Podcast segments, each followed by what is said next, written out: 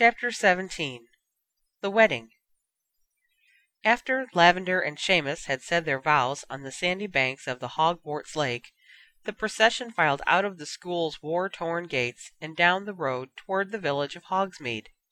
Fred and George had provided plenty of fireworks, and several of the villagers opened their doors or windows to see what was causing the commotion. Several older witches and young children joined in the festivities along the way.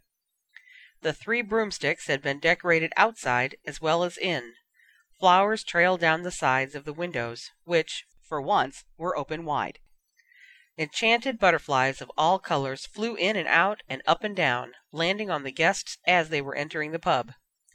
Inside, the three broomsticks looked entirely different from what anyone was used to. Sunlight poured through the open windows. The tables were arranged along the walls, leaving an adequate space in the middle of the room for dancing. In the center of each table was an assortment of food, and Madame Rosmerta stood at the bar, resplendent in ruby red robes. "How old do you suppose she is?" Ginny whispered to Hermione as they headed toward their table. "She looks so young." Hermione glanced appraisingly at Madame Rosmerta. She was here when Sirius and Remus were at school, so she must be at least fifty probably older. Wizards age differently from muggles, so I can't really tell, but I know that Professor McGonagall is almost eighty, and for a muggle that would be near the end of your life, whereas she's only halfway through hers. It's amazing. We're really lucky. Ginny looked back over at Madame Rosmerta, who was busy handing out a pink lemonade and champagne concoction that she had dubbed the Finnegan Brown. I hope I look that good when I'm her age, whatever it is, she said approvingly, and Madame Rosmerta shot her a sudden, proud smile. She heard you, Hermione gasped. Good. Ginny settled down at a table, along with Hermione, Harry, and the rest of her family. Together they delved into the wedding supper, which ended with the ringing sound of silver against glass. Dean Thomas had got to his feet. As best man, I'm supposed to say something funny and clever about these two idiots over here. He gestured to Seamus and Lavender, who grinned at him amidst the laughter. But I'm no good at jokes and speeches. Seamus is my best mate, and Lavender is a wonderful girl. They belong together. Have for years. I'll never forget our fourth year, when he asked her to our first school ball. He came up to the dorms afterwards, looking pretty shocked, pulled me aside, and said, she said yes. He smirked at Seamus. I don't blame you for being surprised, Finnegan. I thought she was crazy then, and I think so now. Everyone laughed, while Lavender kissed Seamus's cheek and leaned her head on his shoulder. Congratulations! Cheers!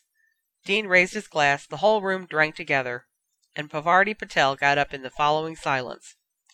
After Seamus asked Lavender to marry him, she came up to our dormitory, lay on her bed, and stared at the ceiling for a long, long time, Parvati began soberly, touching her hand to her heart. It was probably good practice for this evening, she added. Seamus and Lavender went scarlet as the room roared with laughter. The twins howled. Harry laughed so hard he actually spit into his napkin. Ron choked on what he had been eating, and though Hermione cried, Parvati, in the most scandalized tone she could muster, she was laughing too. Ginny could scarcely breathe, she was so overcome with giggles, but she attempted to control herself, as her mother was eyeing all of them in shock. "She's my dearest friend," Parvati continued, "and I've seen how much she and Seamus love each other. They were both at Hogwarts the day Voldemort disappeared." The room went silent. Beside her, Ginny felt Harry slide down slightly in his seat. "We all saw the school today. It's badly damaged. So were many people. So would Seamus have been, if Lavender hadn't gotten between him and a couple of wizards who were trying to curse him when he was down. Ginny caught a silent breath. She could feel Harry looking at her. He would have done the same for her, Parvati went on, and I can't give this marriage any higher praise. I love them both, and I wish them joy. Cheers! Lavender burst into tears and Parvati sat down amidst wild applause.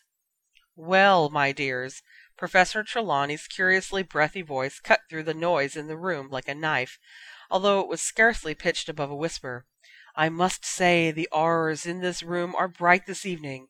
She paused for a moment, and when she began again her voice was slightly tragic. Not all as bright as one would wish no, not all." Her eyes skittered over the crowd. Several people shifted uncomfortably and edged away from her line of vision. "But the fates are not always kind, I have found." She sighed almost perfunctorily, and shook her head.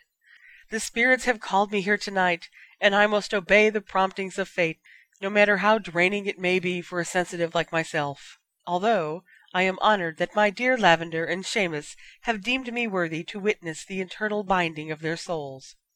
She paused long enough to raise the glass in her hand.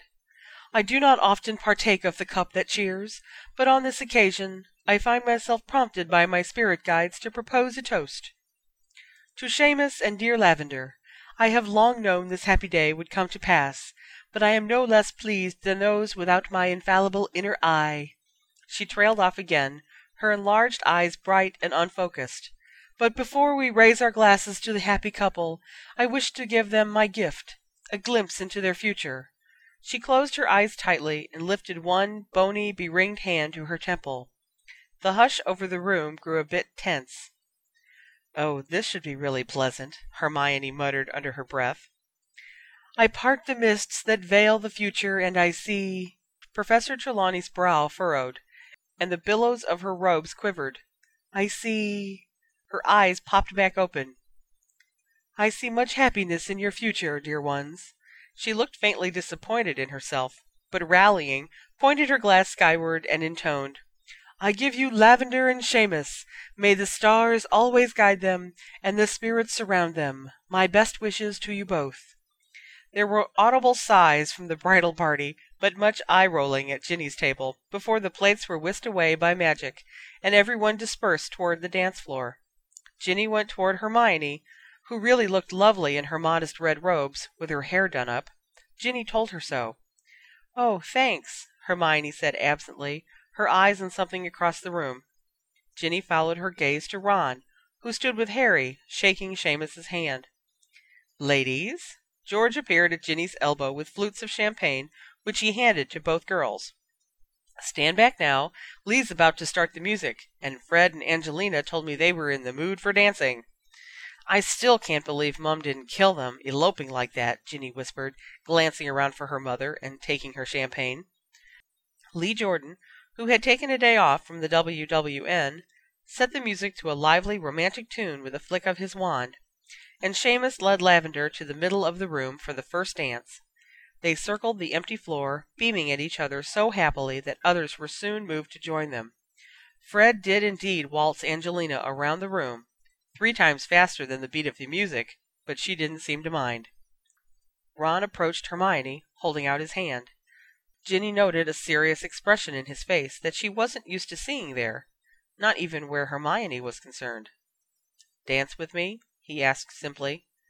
Hermione put her hand in his without hesitation.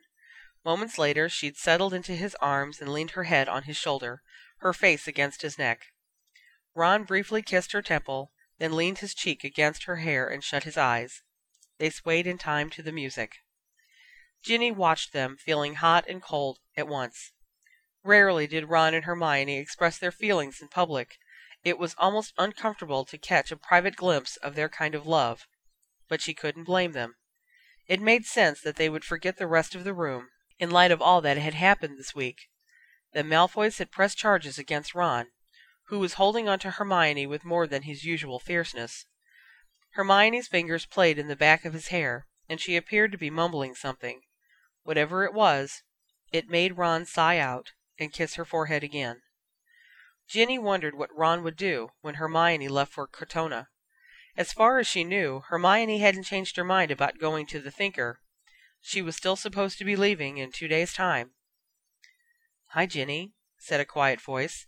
She jumped, and noticed that Neville Longbottom was standing beside her. "Neville!" she exclaimed, reaching to hug him. "Would you dance with me?" he asked when she'd stepped back. "I promise I won't step on your toes this time." Ginny swatted him playfully. "Of course! I want to hear all about what's going on at Hogwarts. She let him lead her out onto the dance floor, felt his hand on her waist, and was surprised to find that he had honestly improved.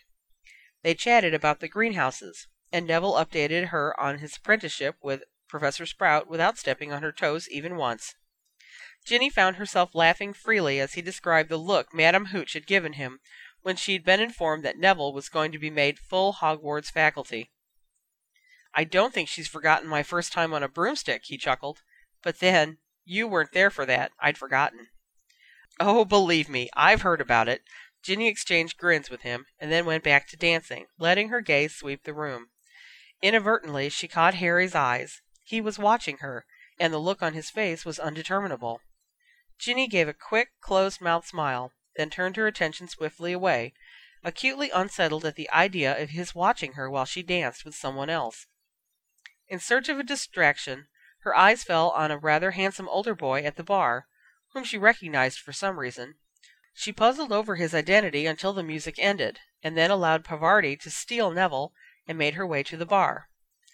"I'll take a whiskey and a champagne," the boy said. "And you're looking as lovely as ever, Miss Rosie. Haven't changed a smidge." Madame Rosmerta rolled her eyes and put the drinks on the counter. "Go on, you flatterer." She turned to Ginny and smiled warmly. "Ah, students! It'll be a slow year without the Hogsmeade weekends. Drink, Ginny?" "Ginny, is it?" The older boy was looking at her curiously. "Well, if you're not a Weasley, I'm not an O'Malley. You'll be Charlie's kid sister." Ginny bristled, but tried not to show it. "Charlie's my brother, yes." "Hard to believe a mad bloke like that related to a right pretty lass like yourself." He lowered his voice. "But if Charlie asks, I didn't say so." He grinned. "I work dragons with him. Mick, here." "Oh, of course!" Ginny exclaimed. "I thought I recognized you from pictures. Nice to finally meet you." She stuck out her hand, which Mick grabbed and kissed. She pulled it back, a little flustered, and caught sight of Harry again. He was still watching her, and she turned away a fraction wishing he'd stopped looking at her and just come ask her to dance, if he felt that way about it. Pay no attention, said Madame Rosmerta dryly, wagging a finger at Mick. He's been at that since he was thirteen, he has. She pushed a champagne across the bar to Ginny, who took it, glad for the distraction. Well, it's been lovely, girls, Mick said, picking up his whiskey in one hand and his champagne in the other. But I've got a bit of a pressing matter to attend to. Be back to torment you in a bit. He turned to leave, but stopped short and grinned widely at the blonde woman who'd just come up behind him, carrying an empty glass. "Well, if it isn't my other Miss Rosie!" He bowed as much as he could with two fistfuls of liquor, and held out the glass of champagne. The blonde woman didn't take it. Her jaw dropped. "Mick? Mr. O'Malley, what are you doing here?"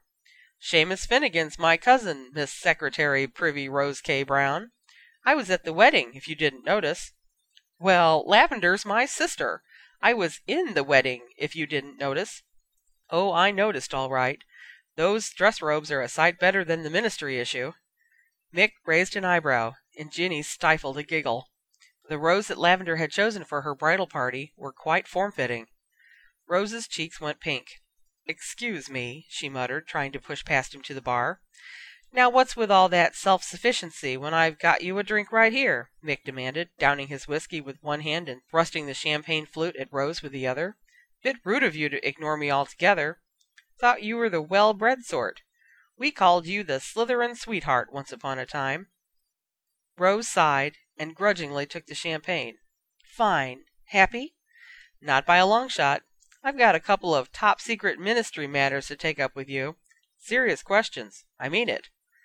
"Do you?" Rose asked, lowering her voice and shooting a sideways look at Ginny that told her she wasn't welcome to listen to the conversation. "Well, we can hardly talk here. Is it urgent?" "You'd better believe it." "Well Rose frowned. "I don't have my briefcase and notes, but if you need a word in private, I suppose "You won't need notes for this." Mick gestured to the back door of the pub. "And yeah, it'd better be in private." Rose led the way to the back alley, and Mick followed shooting a roguish smile over his shoulder at Ginny, and winking. The door banged shut behind them. "He is awful!" Ginny gasped. "That was not about the ministry. Poor Rose!" Madame Rosmerta laughed and polished a row of empty glasses with a sweep of her wand. "I've got a bit of experience watching scenes like that one, and Rose is doing just as she pleases, you trust me. Ah, lovely! My regulars!" The twins had approached the bar. They seated themselves on either side of Ginny to talk business with Madame Rosmerta.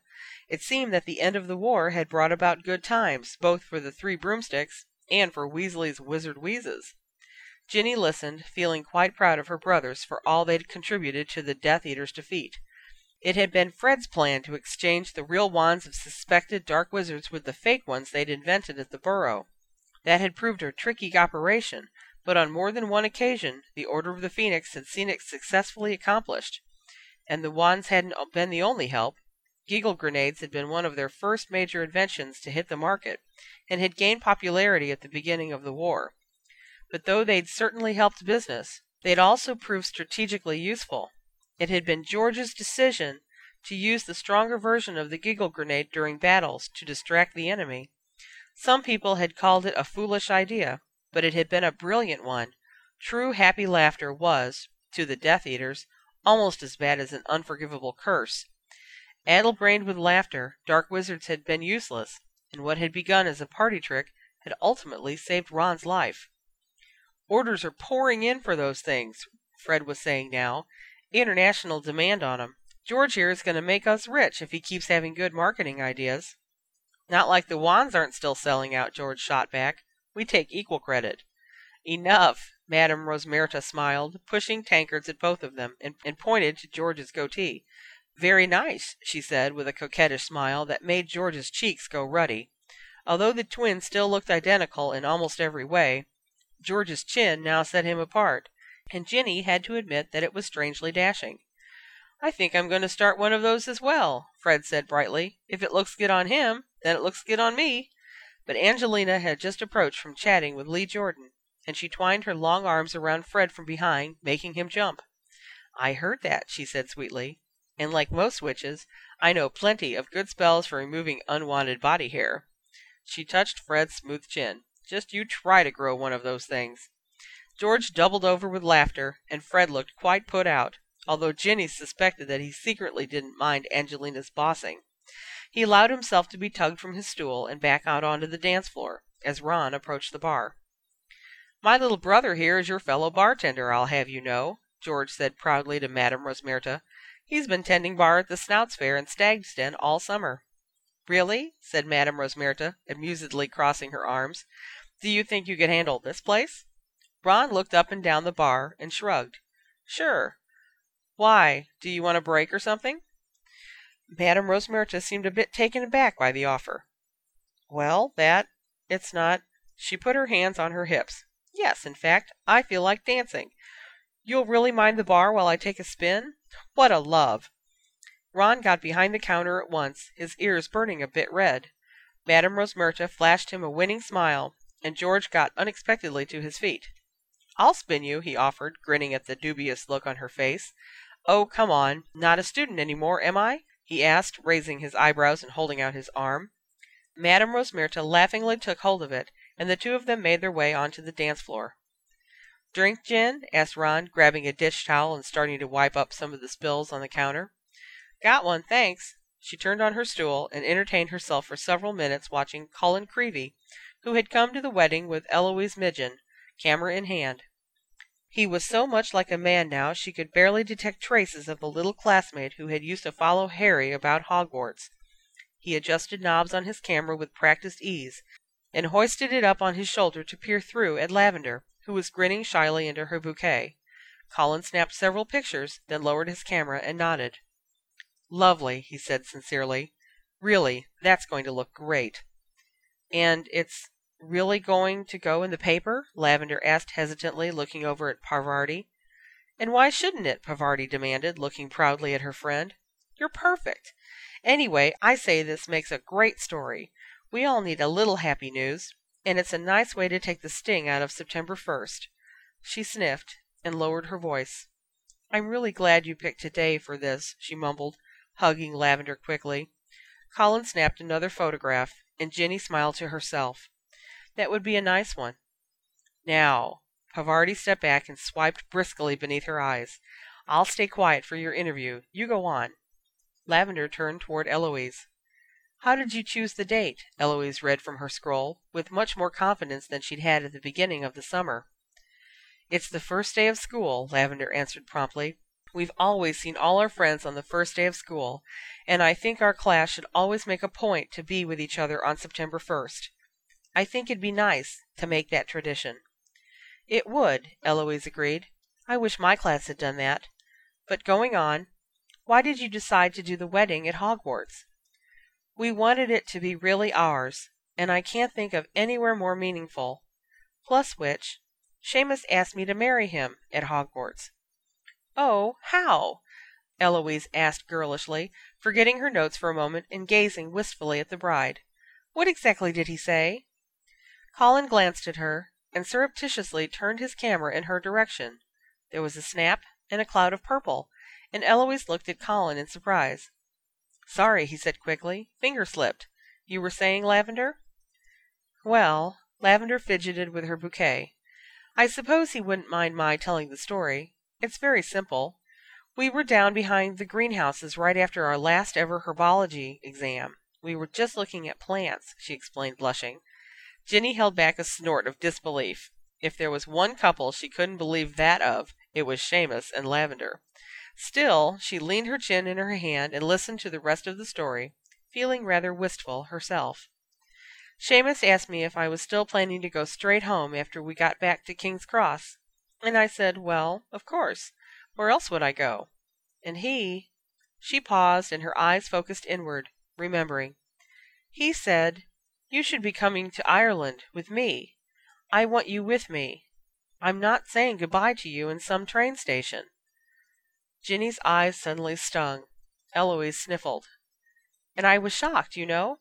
I said, Seamus, she laughed, as if the conversation were taking place all over again. How can I live there with you? Your mum would have a fit, and my dad would have your head, so there's no use in you trying to come to York with me. And Seamus said, Well, we could do it, if we were married right off. Parvati let out a little sigh. I just remember looking at him, and then he was suddenly on his knees in the dirt, proposing, and I started laughing. I didn't think he really meant it, but he took my hands and looked so serious that I had to believe him. He said he didn't want to be apart for even one day. He said that if I'd have him, then he'd do everything I ever wanted. Lavender grinned, a bit wickedly. So I said yes. Just like that? Eloise said softly. Lavender shrugged. "Well, no, not just like that. We've known each other forever, and we've been in love a long time. And nobody else really knows all the I don't know. Truthfully, if he hadn't asked, I might have lost my head at King's Cross and done it for him." Parvati laughed. "That I would have enjoyed." "Oh, you hush!" Lavender nudged her. "Were there any other questions, Eloise?" Eloise dabbed at her eyes and shook her head, making her curls move prettily. "No, that's just the story I wanted. Congratulations! Thanks so much for having us here." But Ginny lost track of Lavender's reply when Fred wandered back over to the bar, yelling, "Oi, Ron! Angelina wants another one of those Finnegan Brown drinks." Ron grimaced. "Does she? I think they're foul." Fred shrugged. "They're a bit weak, but what can you do?" "Not a thing, 'cause we're out of champagne. Where's Madame Rosmerta?" Ginny scanned the crowd, but didn't see Madame Rosmerta dancing anywhere. "Well, never mind," Ron sighed. "I expect she keeps the extra in the cellar. Fred, you want to run down and check for me?" "Anything to keep my wife happy," Fred answered with a grin, and headed downstairs just as a light flashed brightly in Ginny's face. "Colin!" she complained, waving purple smoke out of her eyes and sticking out her tongue at him. He smiled and took another picture. "That's front page material," he joked. "Minister's daughter pulls vase. Everything your family does is good for the paper now, Ginny. You'll want to be careful." "Rubbishly stupid headlines," Ron muttered darkly behind the bar. "Buggering idiot press, always making things worse. Bunch of slimy "Ron!" Ginny admonished. "Colin didn't write that article." Ron sent a couple of glasses whirling sharply to their spots on the shelves. "I know." He popped open a bottle of Madman and took a swig of it. "Sorry, Colin." "It's okay. I don't blame you. Flummery's a worthless piece." "That article was really awfully biased." Eloise agreed, coming up behind Colin and shuffling scrolls in her hands. Ron, we wanted to know if you'd let us write one. Show your side of it a bit more. We've got very friendly material from Jimmy McMillan and Andrew Quinn already, and we've got a real report from St. Mungo's this morning. You do? Ron demanded at once, gripping the bar. How's Malfoy? He's fine, right? He's awake? No lasting damage? Ginny's shoulders tensed as she waited for the answer. Malfoy's up and alive, Colin answered grimly, but I caught a glimpse of him in his hospital room from the corridor, and you know, it reminded me. Remember how he wouldn't take that sling off his arm for months after what the hippogriff did to him? Ron nodded tersely. I'd imagine he's pulling the same kind of stunt. He looked just fine when I saw him. He was up on his feet and everything. One of the nurses who'd had enough of him told me that the only reason he went unconscious in the first place was because he'd had too much to drink. The head injury looked a hell of a lot worse than it really was because of all the blood. She says it's healing up. No trouble. You. That's true? Ron asked faintly, relaxing his fingers on the bar. His shoulders sagged in relief. It's not that bad? He's walking around? He's walking around. Saw it with my own eyes. And Colin tapped his camera. Proof's in here. Ron put his hands over his face and let out a long, low breath. Okay, he mumbled into his palms. Okay. When he took his hands down, his eyes were suspiciously red, and he cast about for something to say, but couldn't seem to find words. Where's Hermione? he finally managed. I'll get her, Ginny touched Colin's shoulder gratefully, then bolted across the room to Hermione, who was deep in conversation with Neville and Professor McGonagall. "Hermione," she managed. "Hi, Ginny. Just a second. Then do you think I can manage the Thinker apprenticeship, Professor?" "If you're accepted, Miss Granger, then you'll have the opportunity to find that out for yourself. No, I'm so sorry to interrupt," Ginny cut in. "I know it's important, but Hermione, it's Ron. It's news about Malfoy.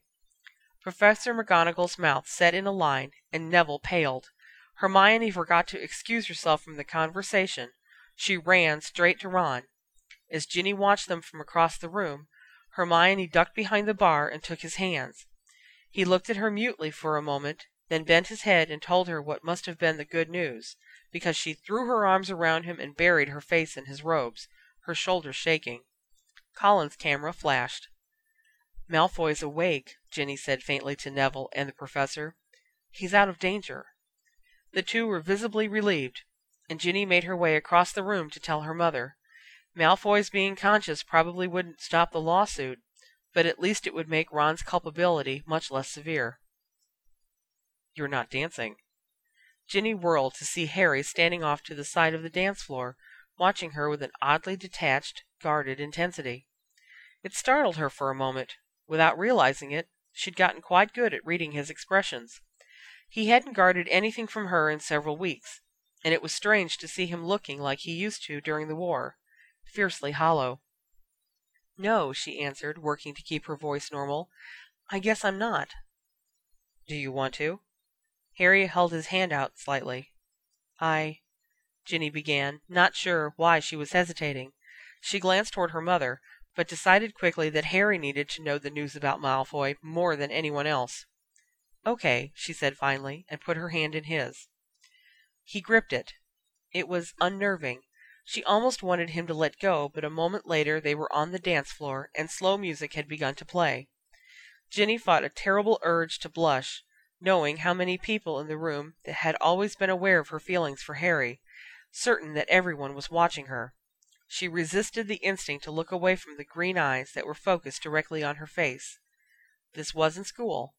She wasn't a little girl in dress robes at her first dance. But it was Harry.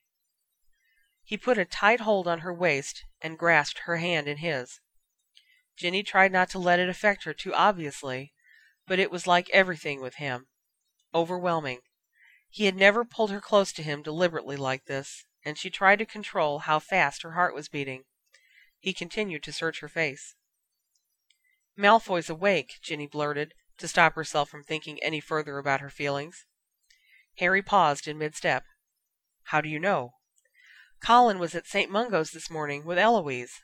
Ginny rushed to give Harry all the necessary information, and Harry held her tighter all the time, looking more and more relieved with every word she spoke.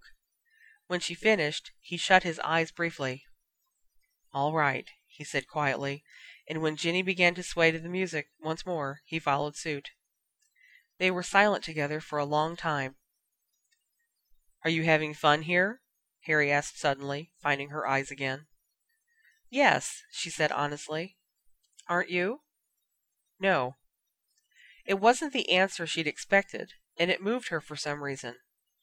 "What's wrong?" Hogwarts. It was the most complete explanation possible, and Ginny didn't know how to reply. Softly, comfortingly, she moved her fingers on his shoulder, hardly remembering to keep dancing. "It's being rebuilt," she murmured, shutting her eyes as he pulled her closer. She felt oddly as if he were holding on to her for help, and she laced her fingers into the hand that was holding hers. "Don't worry about Hogwarts." They swayed together another moment in silence, and then Harry said abruptly, "Don't you think they're young?" Ginny wasn't sure why, but the breath went out of her lungs at the question, and she had to wait a moment before she was capable of a response. "Seamus and Lavender? I think she felt her tongue become oddly heavy, and she wasn't sure she could say the words she needed. "They must love each other." Harry made a soft sound, perhaps of derision. "Yeah," he agreed, though he didn't sound at all convinced. There was a silence, followed by another sudden question. "What did you think of their vows?" Ginny's eyes came open and she looked desperately over Harry's shoulder, trying to maintain her balance. What kinds of questions were these? Why was he asking her things like this? I thought it was really lovely, what they said. She turned her head to the side, not wanting to give him a view of her face, which she knew was red. When she spoke again, her own voice was lower than she realized it could be. Why? What did you think? But he didn't answer her. He asked another question instead. Would you have done it like that? Ginny willed herself not to bury her face against his shoulder. She wanted to hide very badly. She knew what vows she would make. It was strange, but in a way, she'd already given them to Harry last year, when she had agreed to take part in the spell that had saved his life. Hermione had made everything very clear to Harry. Ginny's function in the process had been fully obvious. What more could she possibly say to him if they ever came together in the way that Seamus and Lavender had, what more could she promise Harry than that she would have died for him? And then it struck her. I would have promised to outlive you, she answered honestly. Harry froze. His fingers went slack in her hand and on her waist. He released her and stepped back, his face pale and his mouth hanging open as if he had just been punched. You, he began and started over. What do you Ginny went white. The blood drained from her face. She felt it go. Never had she been so embarrassed in all her life. Never had she been so obvious, even where he was concerned. She hadn't meant to say those words at all. She hadn't calculated or judged them, or thought about what they would sound like. But there was no way to repeal them, and she'd more or less just admitted that she wanted to spend her life with Harry, right to his face. He was still gaping at her. Both stunned and humiliated by her own transparent stupidity, Ginny quickly withdrew her hand from his limp one and pivoted away from him. The music was still playing, and dancing couples looked at her curiously as she wove her way through them and toward the door, but she didn't care. She needed to get out. She pushed the door open and felt the cool air of September hit her in the face like a slap. The door fell shut with a bang, and Ginny strode rapidly away from the three broomsticks, from the couples dancing, from her brothers, from Lavender and Seamus, from Harry. She didn't want to be near him. She wasn't sure how she was going to bear the embarrassment the next time they were at Lupin Lodge together. She passed shops and cottages, and eventually found herself in the unpopulated stretch of cobbled road that led to Hogwarts. Hogwarts was a good place to go. There would be quiet there, now that the wedding was over, and there would be plenty of small, private places to curl up and wish things differently. at Hogwarts. Ginny had found them all the little alcove of trees on the far side of the lake, Hagrid's old pumpkin patch, the overgrown and rarely used back steps at the bottom of Gryffindor Tower. She came to the gate, which was laced with trailing flowers from the ceremony, and flinched at the reminder of the wedding and vows. Some people were allowed to say it out loud when they were in love. It was unfair. Ginny had been this way longer than Lavender ever had, and more deeply than Lavender would ever know. She snatched one of the flowers from the vine and pushed her way through the gate, ripping up the petals and letting them fall in the wet grass of the wide Hogwarts grounds as she headed up the hill. The Quidditch pitch was on her right, but she didn't look at it. It was too much Harry's. The lake was on her left, and she couldn't make herself look at that either. She had a sudden memory of Harry during the second task of the Triwizard Tournament, and how afraid she had been for him. How invested, even then. Blindly she marched up the steep slope that led to the lawn outside the entrance steps, and stopped short, as if she'd run into a wall. Indeed, it felt as though a very solid, cold barrier stood here, between her body and the castle, and she almost stumbled backwards from its very present force. Confused, her head whirling from too much emotion, she looked left and right, attempting to figure out if she had managed to come up against some sort of temporary invisible ward. Perhaps Professor McGonagall had put some up around the school, while it was under construction. It was a long, addled moment before Ginny realized what had made her stop here. This was where it had happened. Her eyes focused on the place where she had first seen Lucius Malfoy, his wand drawn, pointed at Harry. This was where she had put herself between them. This is where she had almost lost her father. This was where she had heard the words that had ended the most terrible war that the wizarding world had ever seen. Expecto sacrificum! She had whirled to see Harry standing, his head thrown back, his chest exposed, his wand out, steady, pointing at the place where Voldemort's heart would have been, if he had had one. His voice had rung out into the sky, silencing the battle that had been raging all around him. The silence had endured for a very long time. The spell had done nothing.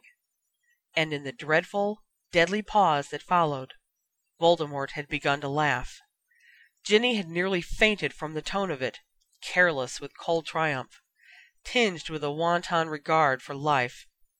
Twisted, hardened, death made mortal. And one by one, his Death Eaters had joined him in his laughter, until the Hogwarts grounds had echoed with the dizzying noise of evil victorious. "It is finished!" Voldemort had hissed, bringing the noise to a halt, pinning his red eyes on Harry. "As it was meant to be finished one thousand years ago between your ancestor and mine." Harry had breathed heavily, not backing up, not lowering his wand, though he'd clearly been defeated. "This isn't the end," he'd panted. "Blood means nothing. Ancestors are nothing. Someone else will fight you and win." Ginny had whimpered, listening to him. He had spoken like a man about to die. Voldemort had smiled horribly. "Expelliarmus!" he'd snapped, bringing Harry's wand to him, then flinging it over his shoulder. "So priori incantatem cannot save you." He had lifted his own wand and aimed it at Harry's center. "Your mother cannot save you." Out of the corner of her eye Ginny had seen it begin to happen. Hermione, who had been holding several younger Death Eaters away from the center of the fight, turned and raced toward Harry. Remus had somehow wrenched himself away from within an imprisonment curse, stunned the Death Eaters in his vicinity with a few hard twists of his wand, and followed. From the ground a badly injured Ron had lifted his wand, pulled himself up, and begun staggering toward Voldemort. Sirius had turned his back, almost fatally, on a duel with Mr. Lestrange, transformed into Padfoot, and bolted toward his godson. The Order of the Phoenix and its refreshing incompetence, Voldemort had continued derisively. either too focused on Harry to notice the small army that approached, or too sure of his victory to pay them attention, "are of no use. What a pity! So much in vain." His lips had curled into a serpentine smile. "Farewell, Harry Potter." There had been no doubt in Ginny's mind of what words Voldemort would say next. Feeling as if the world were in slow motion, she had begun to run, joining Ron and Hermione, Sirius and Remus, in throwing herself between Harry and the wand that was about to take his life. She'd felt a push at her back, Harry trying to move them all out of the way and take the fall himself, and she'd pushed back, strangely unafraid to be standing beside her brother, looking up into the flat, raw face of a man who had never known love, or life, or friendship. And then a feeling unlike any that she had ever known had begun to burn in her heart. It had been like magic, but involuntary, stronger. It had filled Ginny's every pore, and as it had built she'd felt its warmth not only beneath her skin, but rising up in the air on all sides of her. Love, sacrifice, pure nerve, Ron and Hermione's, Remus's and Sirius's, Harry's, her own. Voldemort had leered down at them from his abnormal height, and his lipless mouth opened on the killing curse. Fearlessly, Ginny had watched him speak the dreaded words, her heart still singing with some power far greater than herself. But though the Dark Lord had mouthed the curse, he made no sound. His slitted eyes had widened slightly, and one long, white hand had fluttered to his throat. He'd glared coldly over their heads at Harry, and opened his mouth again, but this time he had not even been able to shape words. As they looked on, united in horror, the skin around Voldemort's lips had begun to shrivel and burn, receding over his teeth as if his very flesh were disintegrating. He had twisted his snake like head from side to side, clearly in agony though unable to scream, as the blackened muscles beneath his flesh had been revealed, and then a glimpse of bone. Revolted, sickened, triumphant, they had observed the fall of the Dark Lord as he had decayed at their feet. Ginny remembered perfectly the way he had withered before them, powerless against expecto sacrificum, which Harry had invoked, and which they had fulfilled by defending him. Voldemort had crumbled in the wake of their love, recoiling into himself, nose collapsing, ears sinking into his head, hands and fingers shriveling into the sockets of his wrists. His wand had fallen to the earth. Still screaming soundlessly, Voldemort's shape had begun to shift, a flicker of the demonic man, red eyed, power hungry, suddenly a massive serpent, writhing, twisting in the air before them, its forked tongue lashing out in futile suffering. And then, standing alone in Voldemort's place, there had been a boy of sixteen, pale, dark haired, afraid. He might have been Harry's brother. Tom, Ginny had whispered, trembling. But with a sharp crack of light and imploding sound, the illusion had vanished, leaving them all in darkness for a fleeting second that felt like an eternity. And when the world had become light again, on the grass at their feet, scorched, black, and smoking, there had been nothing left of Voldemort but his wand.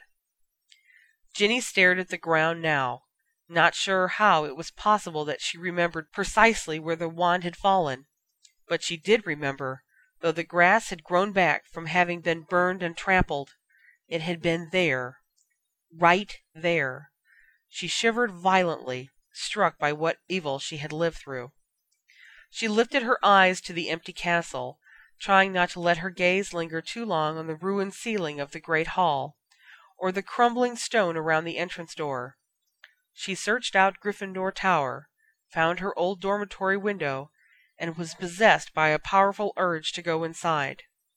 Quickly she ran to the doors, which admitted her without question. They must have recognized her touch, and Ginny was glad of it. She climbed the familiar stairs and raced down the corridor that led her to the portrait of the fat lady, where she came to a halt. The fat lady's mouth dropped open at the sight of Ginny, But though her eyes lit up, her face grew wistful. She shook her head. Ginny's heart sank. She had known the passwords to Gryffindor for so many years that it hadn't even occurred to her that there would come a time when she would be barred from entering. Prismapillar? she asked hopefully. That had been the final password of her sixth year. The fat lady sighed. I'm afraid not, Miss Weasley. Oh, please, Ginny begged. You know me. You can change the password for me, please. It's quite against my rules, the fat lady protested gently. You're no longer a resident of Gryffindor. But I should be, Ginny cried in frustration. And I miss it. I need to see it. The fat lady pursed her lips and appeared to be weighing Ginny's request, when her painted eyes focused down the corridor and her round, pink face widened in a smile. So many old students at once, she sighed. Ginny spun and caught her breath. Harry was there, standing unobtrusively in the shadows at the far end of the corridor. Ginny was so struck by the look on his face, as he watched her, that she hardly heard the fat lady's next words. I suppose I can trust the two of you, as there's no one inside that's at risk. Be quick about it. The password is Fiat Lux. Fiat Lux, Harry repeated back, his voice low. Ginny heard the portrait swing open behind her. Harry pointed to it. Go on, he said quietly. Ginny made herself turn and climb through the hole. She heard Harry's footsteps and breathing just behind her, and then the portrait swung shut again, leaving them in a silence so thick that Ginny could barely think. Her mind mercilessly echoed her idiotic words back to her. I would have promised to outlive you. Her face burning, she went to the picture window across the common room and drew a deep, steadying breath. To her surprise, the breath helped. Perhaps it was because the common room smelled so comfortingly familiar. The room itself was as clean as elvish magic could make it, but in the air hung every element of Gryffindor student life. It was a rich, wonderful, dusty smell old books and chess sets and late night fires, muddy broom tails and victory parties, the tang of bursting Christmas crackers, the sour of spilled potions, and the old wetness of uniform cloaks all heavy with the damp of holiday snowball fights. The smell was so full of memories that it was nearly unbearable. It overwhelmed Ginny and threatened to make her cry. But there was a feeling in this air that kept her steady, a bracing quality that seemed to reverberate from the flagstones and weave it into the tapestries, a lingering energy that Ginny knew deep in her bones. The common room rang with a thousand years of courage. Ginny put her fingers on the stone window sill and let her eyes travel the lake and forest, resting her swimming gaze on Hagrid's old hut. She heard footsteps on the carpets. They could only be Harry's, and they were coming dangerously close. Ginny stayed perfectly still and let him approach her, though why he had followed and what he wanted she didn't dare imagine. He took a breath. She heard it. He was so close to her back that he was nearly touching her. She could feel him at her shoulder, looking over it and out the window to survey the grounds with her. I can't stand being here. She barely caught the low words, but she understood them perfectly. It was hard to stand in this room that had become her home, and to know that it was done with her. I know, she said quietly. Today is supposed to be but I'm glad Remus is going to teach me. Harry took a short breath that sounded suspiciously uncontrolled, and Ginny was shocked to feel herself seized from behind. Harry's arms were around her, pulling her as close as he could get her, and his face was buried in the slope between her shoulder and her neck. She shut her eyes and let her mouth fall open, feeling heat rise from the deepest part of her, tunneling up through her body to burn in her head. Against the side of her throat she could feel the brush of Harry's mouth and the line of his nose, the cool lenses of his glasses. "I can't," he managed brokenly into her skin. He was holding her so tight around the middle that she found it hard to breathe, and her heart opened painfully at the tone of his voice. He couldn't get the words out, but it didn't matter. She knew. She covered his hands with one of her own, and reached up with her other hand to stroke the short hair at the warm nape of his neck. He was such a puzzle to others, but so simple to her. She didn't know how she knew where to touch him and what to say, but she heard herself mumble words of comfort, and before long Harry had buckled against her back. Ginny found herself she was too dizzy to know quite how sitting against him in the enormous Gryffindor window seat. She leaned back on his chest, happy that he kept her trapped in his arms. Her head fell back against his right shoulder, and he lay his face on her left one. They were silent and still for a long time, and Ginny watched as the sun crept slowly toward the horizon. It had sunk halfway out of sight before either of them moved or spoke. "Hermione's leaving," Harry finally croaked. Ginny nodded. She couldn't imagine what it would be like for Harry, not having one of his family near him. He'd always had trouble letting Ron and Hermione out of his sight. She stayed quiet and waited for him to continue, not wanting to stop him now that he was finally talking about real things. And what if Ron Harry shook his head against her shoulder. I'll kill Malfoy for this. Ginny knew he meant it, and though the words gave her a chill, she was glad to know that Harry was so devoted to her brother. Nothing's happened so far, she murmured, turning slightly in his arms to fit better against him. No need to go killing neighbors yet. Harry gave a jerk that Ginny supposed was a silent, unwilling laugh. It's just Ron and Hermione. Harry stopped, as if unable to find words. Every time I the two of them always you know how they've been your life? Harry's arms tightened around her, and Ginny knew she'd made a direct hit. She rubbed her head on his shoulder. It was a privilege, being the person to whom he could speak about his life. She knew he had a hard time saying all the words to Ron and Hermione. She didn't know exactly why he was saying them to her, but she was glad. "Well, Ron has Sirius," she said slowly, "and Hermione will come back. You know she won't last long without the two of you." He shrugged. "Yeah." "And you won't have to read anything for a while, if you don't want." This time Harry did laugh. "Yeah." He loosened his grip on her just enough to find her forearms with his hands.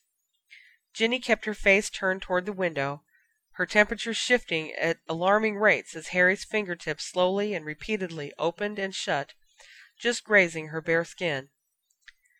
She knew he must be able to feel her hair standing on end, but she didn't mind. She could feel his heart hammering against her back. Ginny had an idea if she just turned her face to his, but she shut her eyes instead and enjoyed being there with him in the quiet. It was strangely comfortable and right. It was dark on the grounds and nearly pitch black in the common room before his body shifted. We should go back. Harry's voice was reluctant. Ginny gave a soft little sigh. Surely he was right. Their friends would have missed them by now. But she had no desire at all to leave the warm, protective circle of his arms. She waited too long to be inside it. As she hesitated to agree with him, she felt a wisp of something touch the back of her neck, and she shivered all the way into her bones. Had he kissed her there? She still found it nearly impossible that but there it was again. Ginny felt his mouth, just barely, alight on the hidden skin beneath the line of her hair, and she jumped involuntarily. We should really go. They'll be worried. He was saying it almost as if he wanted her to protest. Ginny wasn't sure why she didn't. They will be worried, she agreed quietly, and using all her inner strength, she sat up straight. Harry's arms fell away from her, and she felt an awful wrench of loss. To combat it, she lifted her hands to fix her hair, and realized it was practically destroyed. Somehow, though, she didn't mind the idea of her hair staying tousled from having been pressed against Harry, and she dropped her hands, smiling shyly over her shoulder. "I think I'm a bit mussed up." Harry looked confusedly at her hair. "Where? It looks good," he said, and though it was dark, Ginny thought he might have blushed. He definitely ducked his head and went about adjusting his glasses in a most unnecessary manner. Ginny watched him, feeling a thrill of importance. She gathered her courage to reach for his hand, thinking that it would be rather nice to walk back to the Three Broomsticks, holding it, when there was a violent crack in the center of the common room that made both of them shoot to their feet and grab their wands. "Who's there?" Harry demanded, edging ahead of Ginny toward a small, dark shape with rather large ears. The creature lifted up a short wand with its nubby fingers. Snap! A ball of light materialized at the end of the wand and rose to hover in the air above them, lighting the common room and all their faces. Ginny and Harry squinted for a moment in the bright light, and Harry was the first to speak. "Dobby!" he gasped. "Is this," Dobby breathed, tucking his wand away and hopping up and down on overexcited feet, "is you Oh, Harry Potter, sir! I am thinking I will never see you again since you is done with Hogwarts. A great day! A happy day!" "It's night," Harry remarked, but he grinned when Dobby barreled across the room and flung his arms around Harry's legs. "You is getting tall, Harry Potter." Dobby looked up at him and then at Ginny, hope brimming in his enormous eyes. "The headmistress is telling us that this year the students isn't coming back to Hogwarts." He rocked back and forth expectantly. "But maybe she is mistaken?" "No, Dobby," Ginny said gently. "We're just visiting." "Oh!" Dobby's squashed face fell, then brightened again immediately. "But you is here to see Dobby!" Harry opened his mouth, but Ginny cut in before he could deny that statement. "Yes, we are," she said quickly. "How are you, and Winky, and everyone?" Dobby shook his head. "Winky is doing well, miss. She is laying off the butter beer unless I am making her angry." Harry snorted, and Ginny hid a grin. "But the other elves is having troubles," Dobby went on, twisting his fingers. Ginny frowned. "Troubles?" she repeated. "But I thought you'd won your rights." "Oh, yes, miss!" Dobby drew his strange little wand and raised it lovingly before his eyes. "The great leader of the Liberation Front is winning us our wages and our sick days and our wands. A generous witch. A beautiful witch." Harry made a strangled noise. He found Ginny's hand and gripped it hard, and Ginny gripped back to keep herself from laughing. It was hilarious the way that the elves now idolized Hermione. "We is learning our magic again, Harry Potter." Dobby smiled proudly. "One day I am becoming a great wizard like you and your miss." He looked at their joined hands, and Ginny's face grew very hot. Harry made another strangled sort of noise, though this one was very different in nature. "You said you were having troubles, though, Dobby," he managed after a moment. "Troubles like what?" "Oh, Dobby wishes not to be bothering the great Harry Potter with "Cut it out." Dobby sighed. "There is too many of us for Hogwarts now, sir. The bad wizards is all in prison and their house elves is coming here for work. The headmistress is noble. She lets them all come in, but there is too many now. And when students come back there is half of us who is having to find new jobs." Dobby shook his head sadly. "Rights is good, Harry Potter, but many families is not wanting to pay us what we earn. And where is half of us going to go?" He looked up at Harry, waiting for the answer. Ginny and Harry looked at each other helplessly. Neither of them knew what to say. "There must be somewhere else that needs a large amount of service," Ginny began but she couldn't think of anywhere off the top of her head that didn't already employ all the liberated elves that it could handle. The ministry had as many as it could afford, as did the Wizarding Library System, the Owl Post Service, and the Children's Home. The Gringotts goblins didn't trust the elves now that they were permitted to carry wands. Harry also seemed at a loss. "We'll we'll think about it for you, Dobby. All right?" he said sincerely. Dobby nodded, shining with pleasure. "Dobby has no doubt that Harry Potter will think of something." Harry sighed, almost inaudibly. Ginny squeezed his hand. "Listen, Dobby," she said. "We've got to go now, but it was lovely seeing you again. Oh, and Hermione says hello to you and Winky." It was a lie, but it certainly didn't matter. Dobby looked positively ecstatic. "Oh, I am telling everyone!" He threw himself at Ginny this time and hugged her tight. "Farewell, miss! Farewell, Harry Potter!" Dobby's farewells followed the two of them into the corridor, and after bidding their own farewell to the fat lady, they laughed themselves all the way out onto the grounds. "Don't!" said Harry, trying to be serious, "and I mean do not tell Hermione that the elves are having troubles. She'll never go and be a thinker if she can stay and campaign for them again." "Do you think I want to wear another embarrassing button?"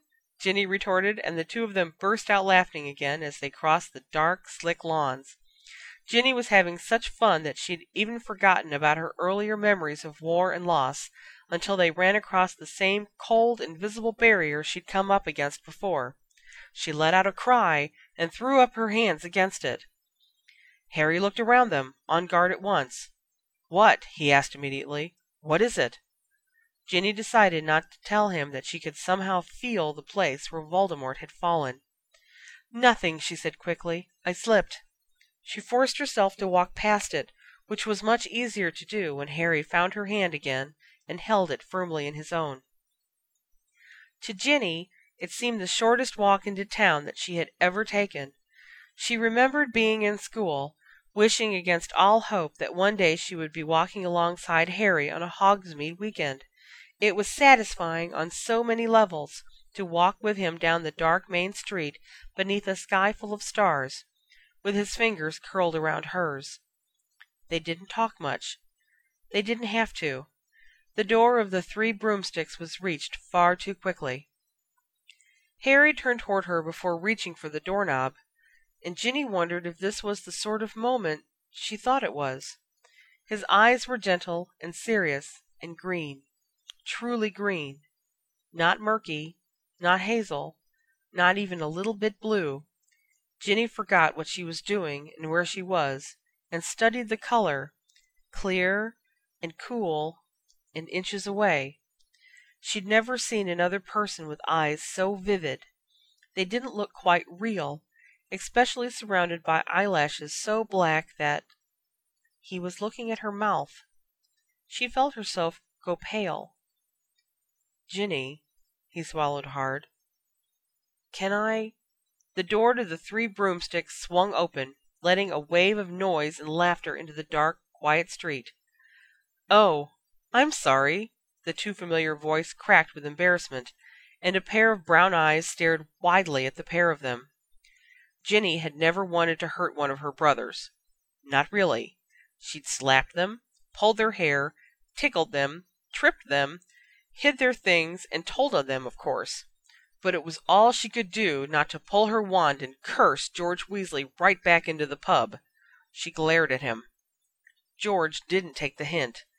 Instead, he stepped fully outside, letting the door slam shut behind him. He leaned up against the wall of the Three Broomsticks and lit a squirm with his wand. "Mom's going to kill you if she sees you smoking that," Ginny said angrily. "Huh?" said George absently and then looked at the curved, orange glowing tube clasped between his fingers. He exhaled a spicy smelling smoke, and then said, You're probably right. I guess I'll go for a walk. And with that, he kicked away from the building and strolled away from them. Ginny turned to address Harry again, but he was already reaching for the handle. He held the door open for Ginny, who tried to catch his eye as she went in. It was difficult, since he was staring at his shoes, but she didn't take it too personally. She wasn't perfectly comfortable being caught by her brother, either. "Oh, hey, Ginny!" Neville tapped her shoulder and grinned at her. "I'm off. See you round." "Bye," she said breathlessly, giving him a quick hug and turning to find Harry. But before she could, her hand was grabbed by someone else. "Where have you been?" Colin pulled her into an embrace. "We're leaving, and I hardly got to talk to you." Behind him, Eloise was watching Ginny carefully. Ginny tried to smile at her. "Sorry," she said sincerely. "I'll come up to Diagon Alley and say hi, whenever I come to see my dad." "And if you could get us an interview with him!" Colin winked, and Ginny gave an inattentive laugh. By the time she was finished with her goodbye to Eloise, Harry was halfway across the room, frowning absently at Hermione, who was talking at an alarming rate about Malfoy, no doubt. They both headed toward the bar to Ron, who was still behind the counter, and soon enough Ron began to gesture explosively while Hermione spoke. Ginny watched the three of them together, not sure what it was about their expressions that made her unable to cross the room and join the conversation. But sometimes, and she could always tell when, that trio was uninterruptible. Slowly she wandered back to the table where she'd eaten dinner, migrating naturally towards someone who, though she made Ginny wild with annoyance, also had the natural power to give her strength. "Ginny, dear, let me order you a pumpkin juice. Ginny sank into a chair, realizing suddenly how tired she was and how achy. Her mother reached out and put a hand on her knee. "Or is it butterbeer now?" she asked, sighing. "I'm sure I'm underestimating your age again." She smiled and patted Ginny's knee lovingly. "These are lovely dress robes. And to think I never thought of blue for you."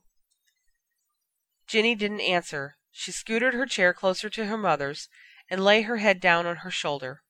It was a gesture she hadn't voluntarily made since childhood.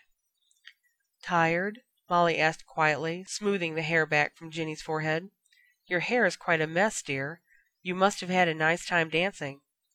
Ginny nodded, wondering what her mother would think if she really knew. "What a lovely wedding!" Molly sighed again. "That horrible son of mine not even letting me give him one. Not that big weddings are necessary." She went very quiet, before beginning again briskly. Did I tell you I've spotted a very nice girl here tonight who I think might be good for George? You and I ought to see what we can do about that." She kissed the top of Ginny's head and put her arm around her. Ginny nestled a bit closer, and though she hadn't publicly done so in ages, she took her mother's hand. "Which girl is it, then?" she mumbled, opening her eyes to watch the dancing couples. "Right there, with the oh, with the baby. Well, that won't do. Still, let's find your brother. Before Ginny could tell her mother that George was outside, she had managed to get his twins' attention. "Fred?" Molly asked sharply, stopping him in his tracks as he danced by with Angelina. "Yeah, Mum," he said, looking startled. "Where's George?" "George?" Fred repeated, his voice cracking. "Yes, George," Molly replied, exasperated. "I think you know him." Fred was crimson. He opened his mouth, shut it, and looked to Angelina whose lips twisted in a mischievous grin. "I think George is busy, Molly," she answered merrily, glancing at Fred again. "You know," she whispered, "Ron's been tending that bar for an awfully long time." The two of them burst out laughing, and Fred danced Angelina quickly out of earshot. "Well, we'll get him later," Molly muttered, squeezing Ginny's shoulders. She hummed along with the music for a moment, and then made a sound of approval. "Harry's gotten so handsome," she murmured in exactly the same tone that she used to muse about all her own children. She laughed softly. "And he's looking at you, dear." Ginny's gaze fluttered to Harry at once, and her heart jumped. He was looking at her, and with the same sort of expression he'd had on earlier, just outside the door of the pub. She found she was sitting up straight, no longer needing her mother for support. It was enough to look wordlessly at Harry from across the room. Her mother's arm fell away. Harry did not break eye contact. "I'll find George on my own," Molly said quietly. She patted Ginny's knee again, then stood up and walked away. As soon as her mother's eyes were off them, Ginny let herself smile. Harry smiled back, with just his eyes and the corners of his mouth. He jerked his head in the direction of Ron who had just been relieved by Madame Rosmerta at the bar and was lifting the counter to get back to the other side, and shrugged apologetically. Ginny shrugged back, then lifted her hands and tilted her head onto them as if they were a pillow, gesturing that she was tired and wanted to go home. Harry raised his eyebrows at the door, silently asking if she wanted him to leave with her. She smiled and shook her head pointing discreetly to Ron and Hermione, who were turning their attention back to him again. He sighed a little and waved without lifting his hand very high. She mouthed, "Good night." His eyes lingered on her for a moment before he turned away. Ginny sat unmoving, thrilled to discover that she had a language with Harry that could be used across a room, and amazed that he'd made a silent offer to leave with her, if she wanted him to, when he was talking to Ron and Hermione. She didn't want him to have to leave them, but he had offered. Feeling warm and content, Ginny said her goodbyes to her mother and the bride. Without a word to anyone else, she slipped out of the Three Broomsticks, went to the twins' joke shop, and used their fireplace to go home.